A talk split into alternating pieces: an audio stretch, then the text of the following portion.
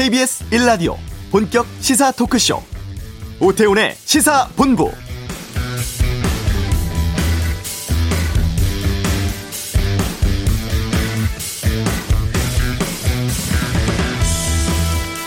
임시국회 마지막 날입니다. 국회가 오늘 본회의 열고 중대재해법, 생활물류서비스 발전법 등 처리할 예정이고요. 최근 많은 국민들의 공분 일으킨 정인이 사건과 관련해서 아동학대 방지를 위한 법안도 처리하게 됩니다. 해를 넘기면서까지 논란이 가장 많았던 중대재해법, 여야 합의안 나왔고 조금 전 법사위 전체 회의 통과했습니다. 하지만 처벌 대상이라든가 수위 등이 애초에 제출됐던 정부안과 비교해봤어도 후퇴를 해서 사람 살리는 법이 아니다라는 비판이 노동계에서 나오고 있고요. 한편 경영계 쪽에서는 처벌과 의무가 과도하다며 반발하고 있습니다. 산업 현장에서 안타까운 사망자가 더 이상 나와선 안 된다면서 시작된 법안이었는데 취지에 맞게 반영이 됐을까요? 오태훈의 시사본부 잠시 후 이슈에서 정의당 연결해서 현재 법안 처리 상황 또 여기에 대한 입장 듣도록 하겠습니다. 한 주간의 주요 스포츠 소식 관전 포인트에서 살펴보고요. 언론 보도 분석과 비판이 있는 시간입니다. 와치독 언론사들의 신년사 내용 살펴보고 정치인들의 예능 프로그램 출연에 대해서 의견 듣겠습니다. 시사본부 첫 금요초대서 새로운 삶을 살고 있다는 기부천사 가수 김장훈 씨와 함께하겠습니다. KBS 라디오 오태훈의 시사본부 지금 시작합니다.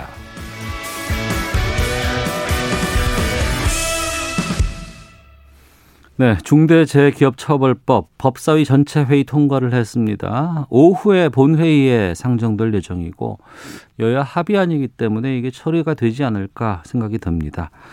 그런데 노동계는 법안 내용이 너무 후퇴가 됐다 이렇게 반발하고 있고 또 경제계도 과잉 처벌 주장하고 있는데요. 그러니까 양쪽 모두에게 비난받고 있는 상황입니다.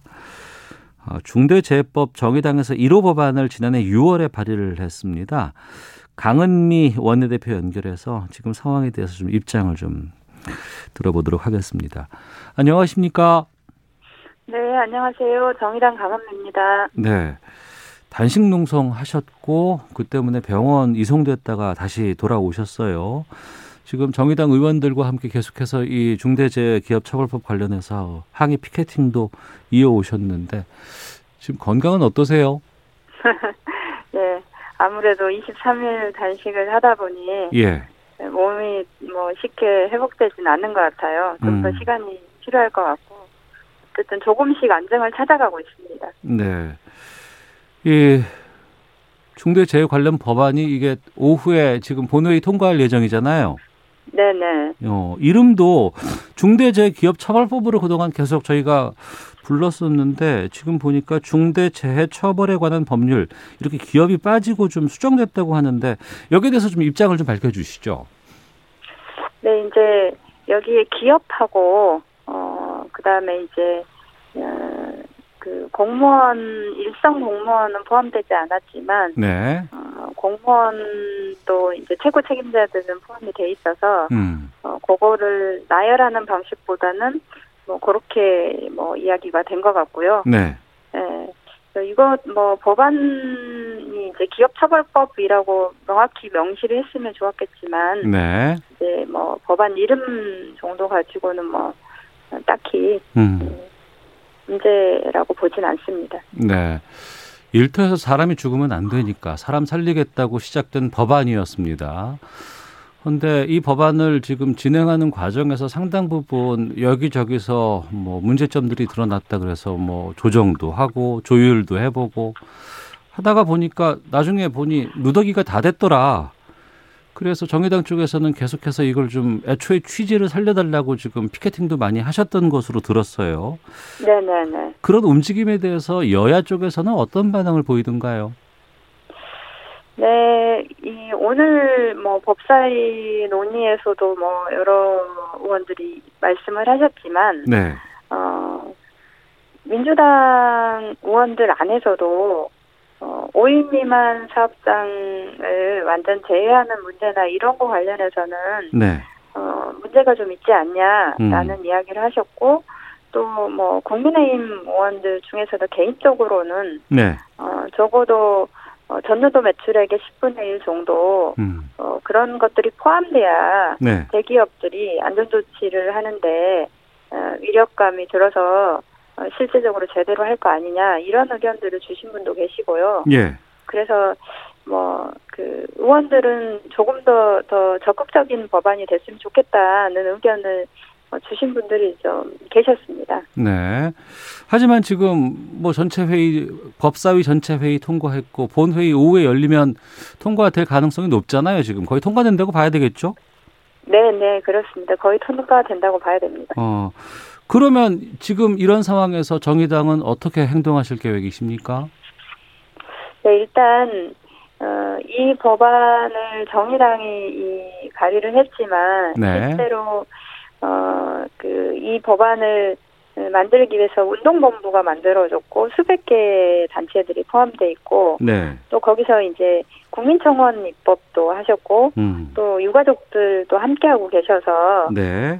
이거는 정의당이 만든 법안이기도 하지만 그런 함께하는 단체들의 법안이기도 해서 네. 어떻게 하면 좋겠는지 의견 수렴 절차를 거쳐서 그래서 결정을 하려고 네. 의견 수렴 중이고요. 네. 이 인터뷰 끝나고 나면 좀 논의를 하게 될 것 같습니다. 이 상황에 대해서는 뭐 뉴스를 통해서나 여러 가지 보도 프로그램들 통해서 아마 들어보셨을 것 같은데 그 유가족분들 지금 네. 거의 한 달 가까이 단식 중에 계시지 않습니까? 네네. 지금 워낙 날씨도 춥고 지금 그런데 이분들은 지금 뭐라고 말씀하세요? 네, 이제 유가족분들은 많이 아쉬워하시죠. 특히 이제 5인 미만 사업장이 제외된 부분, 네. 그리고 이제 발주처의 그 공기 단축이나 공복 변경 등에 대한 내용이 들어가지 않은 부분, 직장 내 네. 괴롭힘으로 1년에 실제로 숨지는 사람들이 500명 가까이 되는데 네. 그런 것이 포함되지 않는 부분 50인 미만이 3년 유예된 부분 이런 부분은 많이 아쉬워하긴 하는데 네네.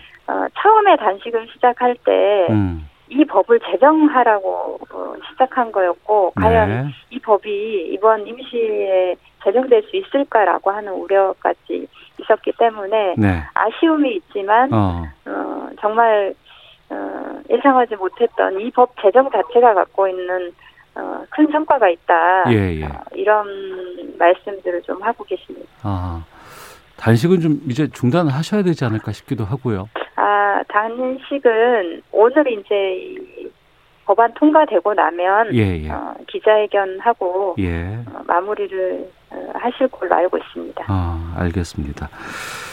앞서서 이제 여러 가지 문제가 되는 부분들을 좀 말씀하셔서 거기에 대해서 또 그 여당이라든가 이런 쪽에서 나온 입장들을 좀 여쭤보도록 하겠습니다.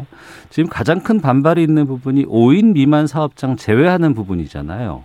네네. 예, 이 부분에 대해서 이제 법사위 그 더불어민주당 박혜련 의원이 이렇게 얘기를 했습니다. 5인 미만 사업장의 사업주만 이 법에 적용을 받지 않는 것이다. 사업장에 이 5인 미만 사업장에 하청을 준 원청 사업주는 이 법으로 처벌이 가능하다. 재정 취지에 어긋나지 않는다.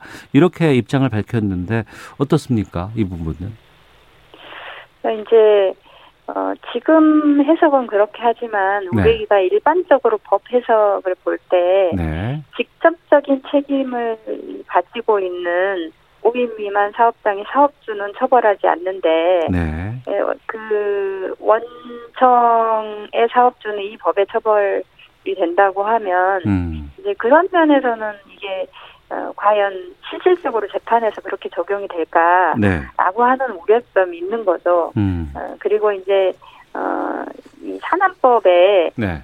물론 그 5인 미만 사업장의 사업주는 실질적으로 책임자이기 때문에 처벌을 받고 있긴 하지만 네. 이제 그럼에도 불구하고 산안법이 여전히 노동자들의 사망을 막지 못하기 때문에 이 중대재해기업처벌법을 제정하자고 했는데 네. 이제 5인 미만 사업장을 그렇게 빼는 것은 국민들의 법감정으로 봤을 때 적절하지 않다라는 생각이 듭니다. 네.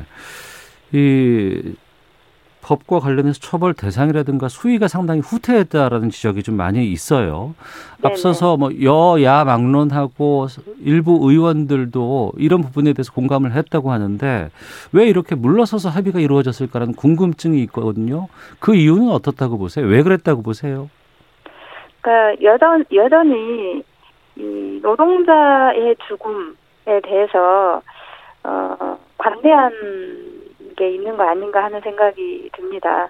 가령 우리가 음주운전에 대해서 전에는 만연했지만 네. 음주운전하면 안 되고 음주운전 치사가 생겼을 때 3년 이상의 징역형 그다음에 어린이 보호구역에서 과속을 하거나 교통법규를 위반해서 사망이 있으면 그것도 3년 이상의 징역 이렇게 하면서 전 국민이 그것에 대해서 노력하는 것처럼 네. 이 법 제가 모든 기업을 처벌하자고 하는 게 아니라 그렇게 안전 의무를 하지 않고 네. 법을 위반했고 고의가 있었고 이런 사업주를 처벌하자고 하는 것이기 때문에 네. 오히려 강력한 법 자체가 기업주들이 훨씬 더 안전 조치를 더 잘 할 수 있는 예방 효과가 있었을 텐데 네네. 그 부분에 대해서 제대로 인지하지 못하고 기업주들 편에서만 이야기한 건 아닌지 하는 아쉬움이 있습니다. 예, 기업주의 편에서만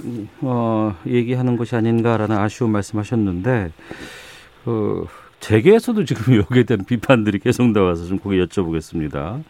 한국경영자총협회가 유감 표명을 하면서 헌법과 형법상의 과잉금지 원칙, 또 책임주의 원칙에 위배된다 이렇게 비판을 했습니다. 뭐 헌법 소원 비롯한 여러 가지 법적 소송도 좀 제기할 것 같은 이런 뉘앙스예요. 이건 어떻게 보십니까? 이제 우리 이 경영계에서도 네. 노동유예나를 비롯해서 각종 노동자들의 노동 조건을 악화시키는 문제와 관련해서는 해외 사례를 엄청 많이 이야기를 하는데요. 네. 세계적으로 산업재해가 아주 다양해지면서 심지어는 경영주의 책임 자체도 굉장히 포괄적인 책임으로 네. 전환되고 있는 상황이에요. 그런데 우리는 포괄적인 책임 자체도 위헌의 소지가 있다고 해서 완전히 축소한 상황이잖아요. 예. 그런데 기업이 안전 의무를 다하지 않아서 당장 이천 화재 참사만 보더라도 네네. 용접과 우레탄 폼 작업 절대 하면 안 되는 작업이에요. 절대 해서는 안 되는 작업이다. 죽었습니다. 예, 그러면 그런 문제와 관련해서는 당연히 강한 처벌이 있어야 그런 사고 재발 안 할 텐데 그런 사고 재발되는 거는 강한 처벌이 없고 예. 그냥 한 사람당 벌금 50만 원. 벌금 400만 원 내면 끝이니까 예. 그런 사고가 반복되는 거 아닙니까? 그런 면에서 저는 경영자 총연합회가 그동안에 너무 많은 사람을 죽게 해서 죄송하다. 다시는 산업에 일어나지 않도록 노력하겠다.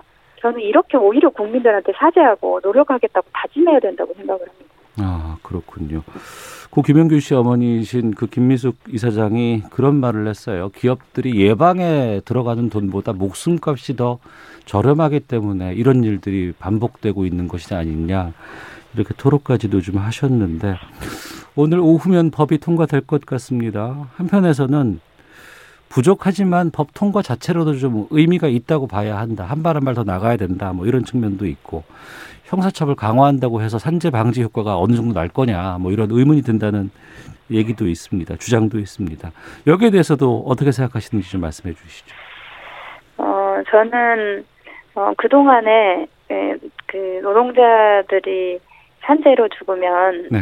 늘 언론에 개인 과실, 부주의 이렇게 됐잖아요. 네. 그런데 이 법 자체는 노동자의 죽음이 기업의 범죄다라고 한 것을 분명히 하는 거고 그리고 경영자를 처벌하겠다고 한 것을 분명히 한 것이기 때문에 네. 아예 의미 없는 법은 아니라고 봅니다. 네. 다만 말씀하신 것처럼 예방과 관련해서는 정부도 그렇고 기업도 그렇고 이 법 이후에도 지속적으로 노력을 해서 네. 실질적으로 산업재해가 줄어들 수 있도록 하는 것은 이제 이후에 남겨진 과제라고 생각합니다. 그러면 그 이후에 남겨진 과제에 대해서 좀 여쭤보겠습니다. 법 통과를 지금 목적에 두는 상황이기 때문에 통과되고 나면 그 이후에 막 개정안을 제출한다거나 추가 입법을 한다거나 이런 일들이 이제 돼야 지금 후퇴됐다고 말씀하시는 그 부분들을 좀 보완하고 수정할 수 있을 것 같은데 어떻게 대응해 나가실 계획이세요? 네. 아직 정의당에서 구체적으로 논의되지는 않았지만 네. 이제 개인적으로 보면 후퇴한 내용과 관련해서는 추가 입법 또는 뭐 재개정과 관련해서는 필요하다고 생각을 하고요. 예. 당하고 좀 논의를 해서 그 추가적인 대응은 어떻게 할 것인지는 좀 구체적으로 계획을 세워야 될 것 같습니다. 예, 노동계에서는 지금 어떤 입장인지 좀 들어보셨습니까? 이번 통과에 대해서, 법 통과에 대해서? 노동계에서도 굉장히 많은 아쉬움이 있지만 그럼에도 앞서 제가 말씀드린 것처럼 네. 경영주를 책임하려고 하는 최초의 입법이고 네. 또 사망에 대해서 기업의 범죄라고 분명하게 인식하게 한 것과 관련해서는 의미 있는 법안이다라고 네. 지금 이야기하고 있는 걸로 알고 있습니다. 아, 그렇군요. 자, 일하는 현장에서 사망하는 노동자들이 지금 끊이질 않고 있습니다. 이런 그 중대재해처벌법과 같은 법안 제정하는 것도 중요하겠지만 정말 현장에서 죽음이 없어야 되잖아요. 그걸 위해서는 이런 법 관련된 부분 말고도 좀 어떤 것들이 바뀌어야 한다고 보십니까? 네, 이제 저는 가장 중요한 것은 기업 문화라고 생각합니다. 네. 기업주가 매주 매월 영업이 또는 매출에 생산량을 챙기는 것처럼 우리 현장에 안전하지 않는 곳은 없는지 일하다가 노동자가 죽을 상황은 없는지 네. 노동자들이 지속적으로 본인이 위험한 것은 잘 알고 있거든요. 그래서 네. 계속 상급자에게 전달하는데 그게 개선되지 않아서 거기서 반드시 사고가 나서 사망하거나 크게 다치거든요. 네. 그래서 그런 문제에서 귀 기울이고 그래서 오히려 안전하게 일하는 기업이 이외에 더 성공한다라고 하는 이런 분명한 메시지가 전달될 수 있도록 하는 이런 기업주의 노력 그리고 사회적인 정부의 노력 이 같이 정말 필요하다고 생각합니다. 네. 노동 문제라든가 여러 가지 산업재해 관련된 부분에 대해서는 정의당이 상당히 좀 앞서서 활동을 하신 것으로 좀 알고 있었습니다. 이번에 그 법 통과 입장과 관련해서 끝으로 좀 국민께 하고 싶은 말씀 있으시면 시간 드리도록 하겠습니다. 네. 아마도 이번에 코로나19를 통해서 국민의 생명 하나하나가 소중하지 않는 것이 없다라고 생각하시고 너무나 많은 국민들이 이 법 제정에 대해서 찬성을 해주셨기 때문에 이 법이 이렇게 제정되게 된 것 같습니다. 정말 감사드리고요.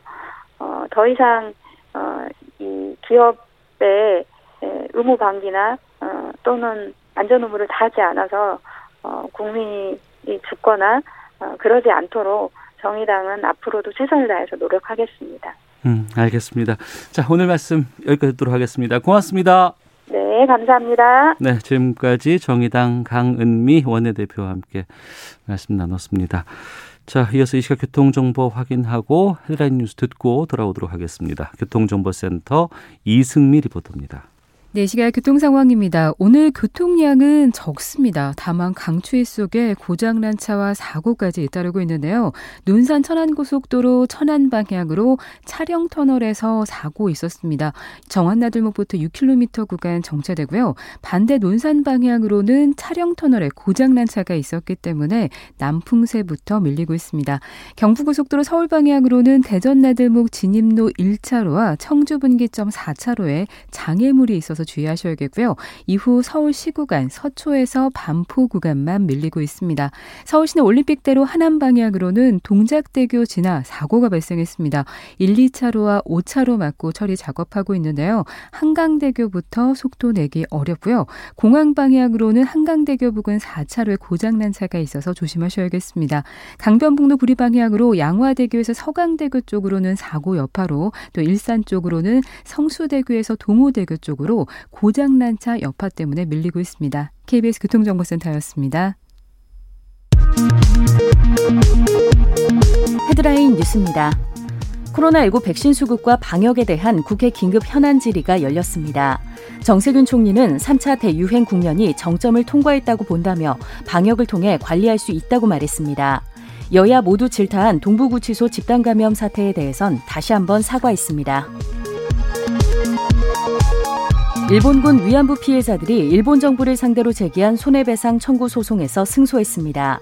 법원은 피해자들의 청구를 모두 받아들여 일본이 피해자들에게 각각 1억 원씩의 위자료를 지급해야 한다고 판결했습니다. 오늘 서울의 기온이 35년 만에 가장 낮은 가운데 올겨울 들어 처음으로 한강에서 쇠빙 작업이 진행됐습니다. 중부지방에선 계량기 동파가 잇따랐습니다. 정부는 어제부터 중앙재난안전대책본부 비상 2단계를 발령해 대응하고 있습니다.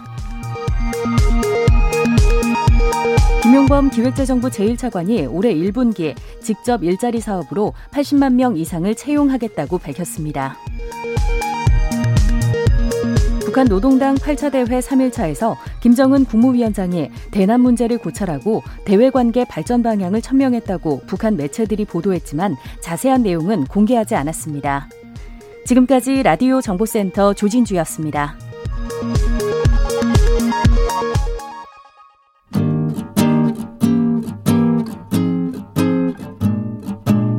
KBS 1라디오 오태훈의 시사본부, 여러분의 참여로 더욱 풍성해집니다. 방송에 참여하고 싶으신 분은 문자 샵 9730번으로 의견 보내주세요. 짧은 문자는 50원, 긴 문자는 100원의 정보 이용료가 붙습니다. 애플리케이션 콩과 마이케이는 무료고요. 시사본부는 팟캐스트와 콩, KBS 홈페이지를 통해 언제나 다시 들으실 수 있습니다. 많은 참여 부탁드려요.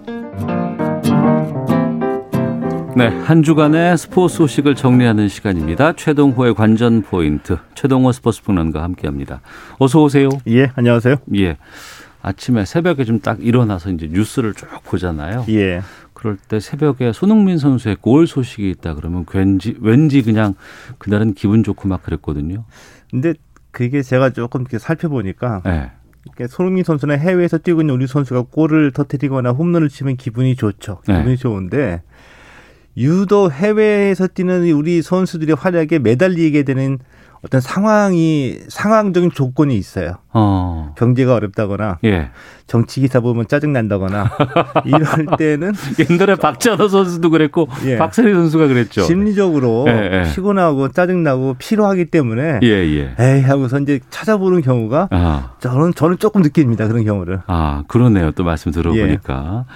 그제였습니다. 유럽 무대 통산 150호 골을 손흥민 선수가 기록을 했고 예. 지금 프리미어리그 득점 랭킹 2위라고요. 예, 그렇습니다. 간단하게 이제 요약을 해드리면 이제 그제 경기였었거든요. 네. 이 카라바오컵, 이 프리미어리그 내에서 벌어지는 이제 컵 대회입니다. 네. 준결승전에서 이제 손흥민 선수가 두 경기 연속 골을 기록했고요. 의미 있는 골이었었죠. 왜냐? 유럽 무대 통산 150호 골입니다. 네. 그러면서 시즌 16번째 골이고요. 토트넘 통산 101골이고요. 네. 그러니까 이게 손흥민 선수 기록이 하도 많아서 헷갈리는데 가장 간단하게 요약해서 말씀드리면 유럽에서 뛰는 우리 선수가 세울 수 있는 모든 기록은 다 세워나가고 있다. 이렇게 이제 보시면 될 것 같고요. 예, 예. 프리미어리그 득점 랭킹 2위인데 1위가 리버풀에서 뛰고 있는 모하메드 살라 선수가 1위거든요. 예, 예. 13골이고 한 골 뒤져서 지금 12골로 2위를 달리고 있습니다. 때문에 예.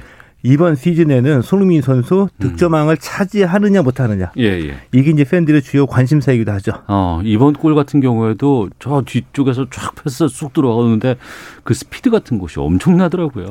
근데 그게 중요한데 손흥민 선수가 골 넣는 장면의 한 50% 정도는 네. 이 토트넘이 수비를 하다가 역습하는 장면이거든요. 그러니까 이번에도 그랬습니다. 예, 근데 손흥민 선수가 수비 참가율이 굉장히 높아요.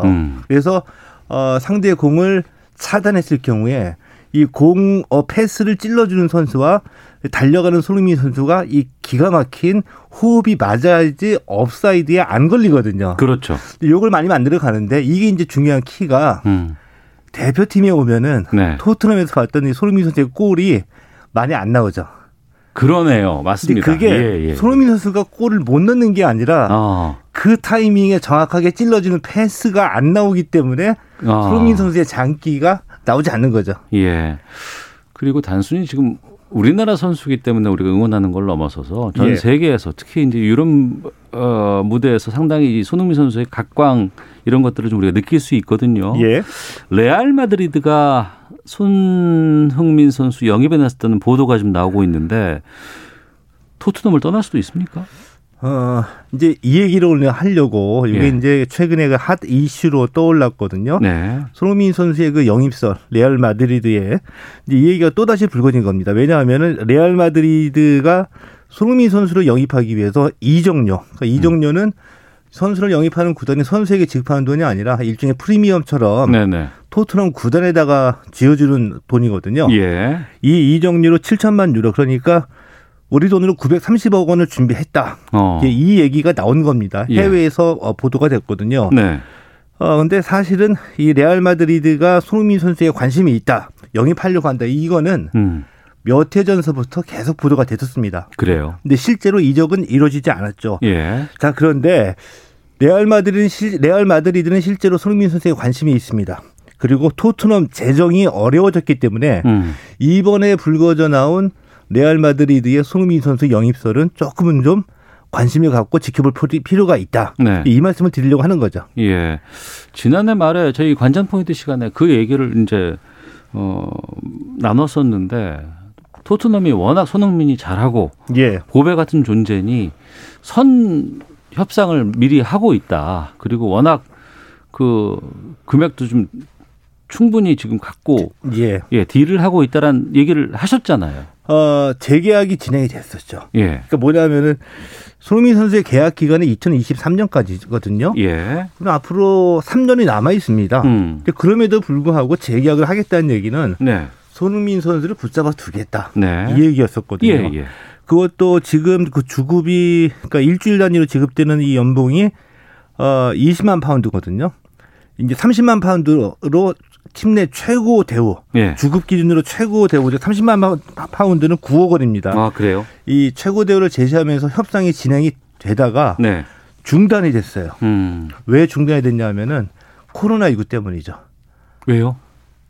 코로나19로 인해서 토트넘의 재정이 어려워진 겁니다. 그러니까 2019-2020 시즌에 무관중 경기가 열렸잖아요. 물론 그렇죠. 지금도 무관중이지만 그러니까 관중 수입이 딱 뚝 떨어진 거죠. 근데 여기에 엎친 데 덮친 격으로 2019년에 이 토트넘이 새 홈구장을 신축해서 개장을 했거든요. 아, 그럼 거기에 들어간 돈이 꽤 있었겠군요. 예, 그렇죠. 예. 그래서 이 구장 건축과 관련해서 9,500억 원의 채무를 지게 된 겁니다. 네.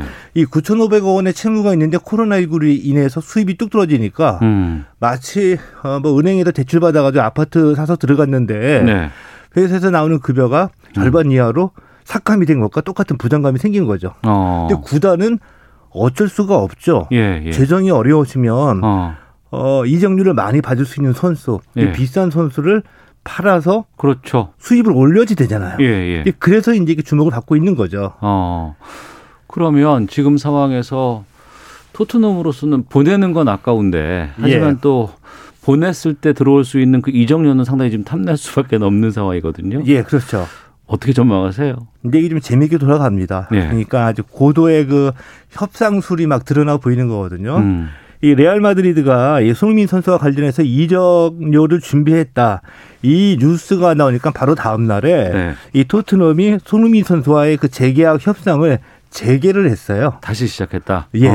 근데 이걸 자세히 좀 이렇게 살펴봐야지 되는데 해석이 좀 분분합니다. 그러니까 이 레알 마드리드가 이적료 930억 원을 준비했다는 거를 뉴스에 흘리니까 이 얘기는 일종의 가이드라인이죠. 그 이적료 협상을 930억 원서부터 시작할 수 있다. 이런 뜻이 되기도 하잖아요. 그렇죠. 자, 그런데 이 930억 원이 어느 정도의 비용이냐 하면은 손흥민 선수의 평가에 활약해 보면 굉장히 저평가된 비용입니다.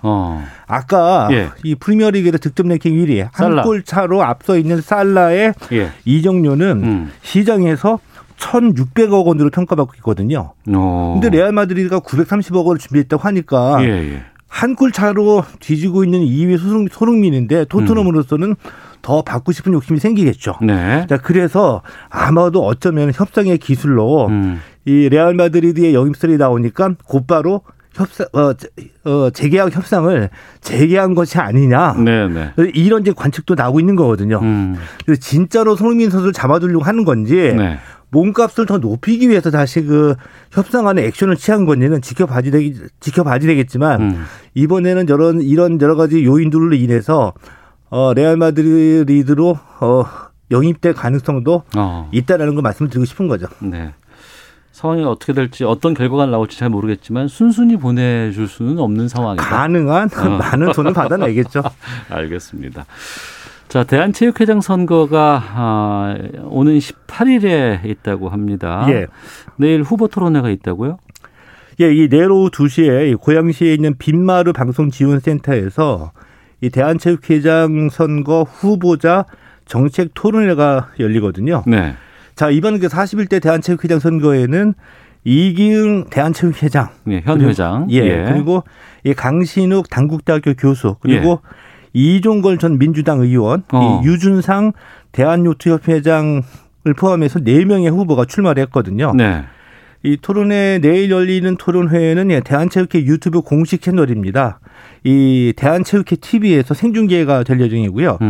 애초에 그 스포츠 채널 가운데 한 군데에서 이제 중계를 할 예정이었었거든요. 네. 근데 이 TV 생중계가 좀 무산된 거는 좀 아쉽게도 느껴지고 18일에 열리게 되는 이 체육회장 선거는 코로나19 때문에 네. 이 중앙선거관리위원회 온라인 시스템으로 이 선거가 치러지게 됩니다. 그러니까 온라인으로 치러지는 거죠. 사람들만 모이거나 뭐 이런 건 아니고요. 예.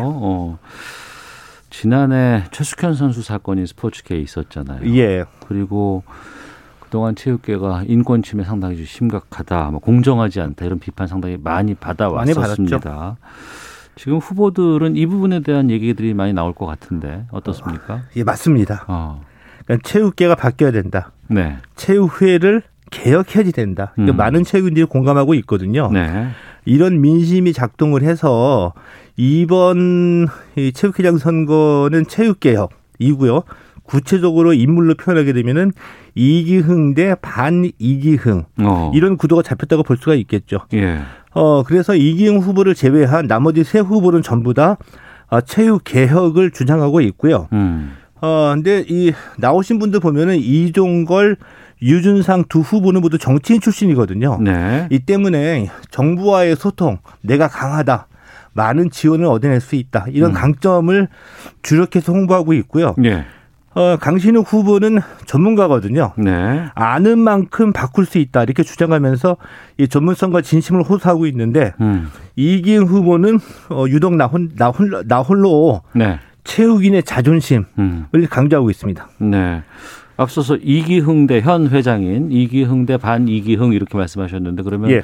이 반 이기흥 쪽에 단일화 가능성도 있어요? 단일화 논의가 수차에 있었거든요. 예. 있었는데 결국에 무산이 됐습니다. 무산이 됐고 이종걸 후보가 좀 실수를 하셨죠. 예, 강신욱 후보를 지지한다라고 발표를 해놓고 그 다음 날에 다시 후보로 등록을 했거든요. 네. 이래서 이제 세 분이 나오긴 했지만 이 분위기나 이제 흐름은 실질적으로 단일화는 이루어지지 않겠지만 이 강신욱 후보 쪽으로 모아지는 그런 느낌도 없지 않아 있습니다. 네, 야구 얘기 살짝 좀 보고 마치도록 하겠습니다. 메이저리그 보스턴 레드삭스에서 여성 코치를 영입했다고요? 예, 그렇습니다. 이 보스턴 레드삭스가 메이저리그에서 최초로 여성 흑인 코치를 영입했거든요. 예. 지난 5일에 영입을 했는데 그 주인공은 비앙카 스미스입니다. 마이너리그 코치로 계약을 했다라고 보스턴이 발표를 했고요. 네. 지난해 이 샌프란시스코 자이언츠가 메이저리그에서 최초로 여성 코치를 선임했거든요. 네. 그런데 이 여성 흑인 코치는 이번에 이제 보스턴의 이 비앙카 스미스가 최초이기도 하죠. 네. 근데 우리가 보면은 그 미국 프로풋볼이 있죠. NFL. 네네. 또 NBA도 있죠. 미 프로농구. 예. 그리고 여기에는 이미 여성 코치가 있습니다. 아, 그래요? 예, 그 프랑스 축구 잘하잖아요. 남자 프랑스 축구 리그에 네. 여성 감독도 있었어요. 여성이 일하고 못할 일은 없겠죠. 한번 냉정하게 평가받고 예. 당당히 서길 응원해 보겠습니다. 알겠습니다. 최동호 평론가와 함께했습니다. 고맙습니다. 예, 고맙습니다. 예, 잠시 후 2부 와치도 2021년 올해 언론계 좀 전망해 보는 시간 갖도록 하겠습니다. 새해 첫 금요초대석 기부천사 김장원 씨와 함께합니다. 2부로 가겠습니다.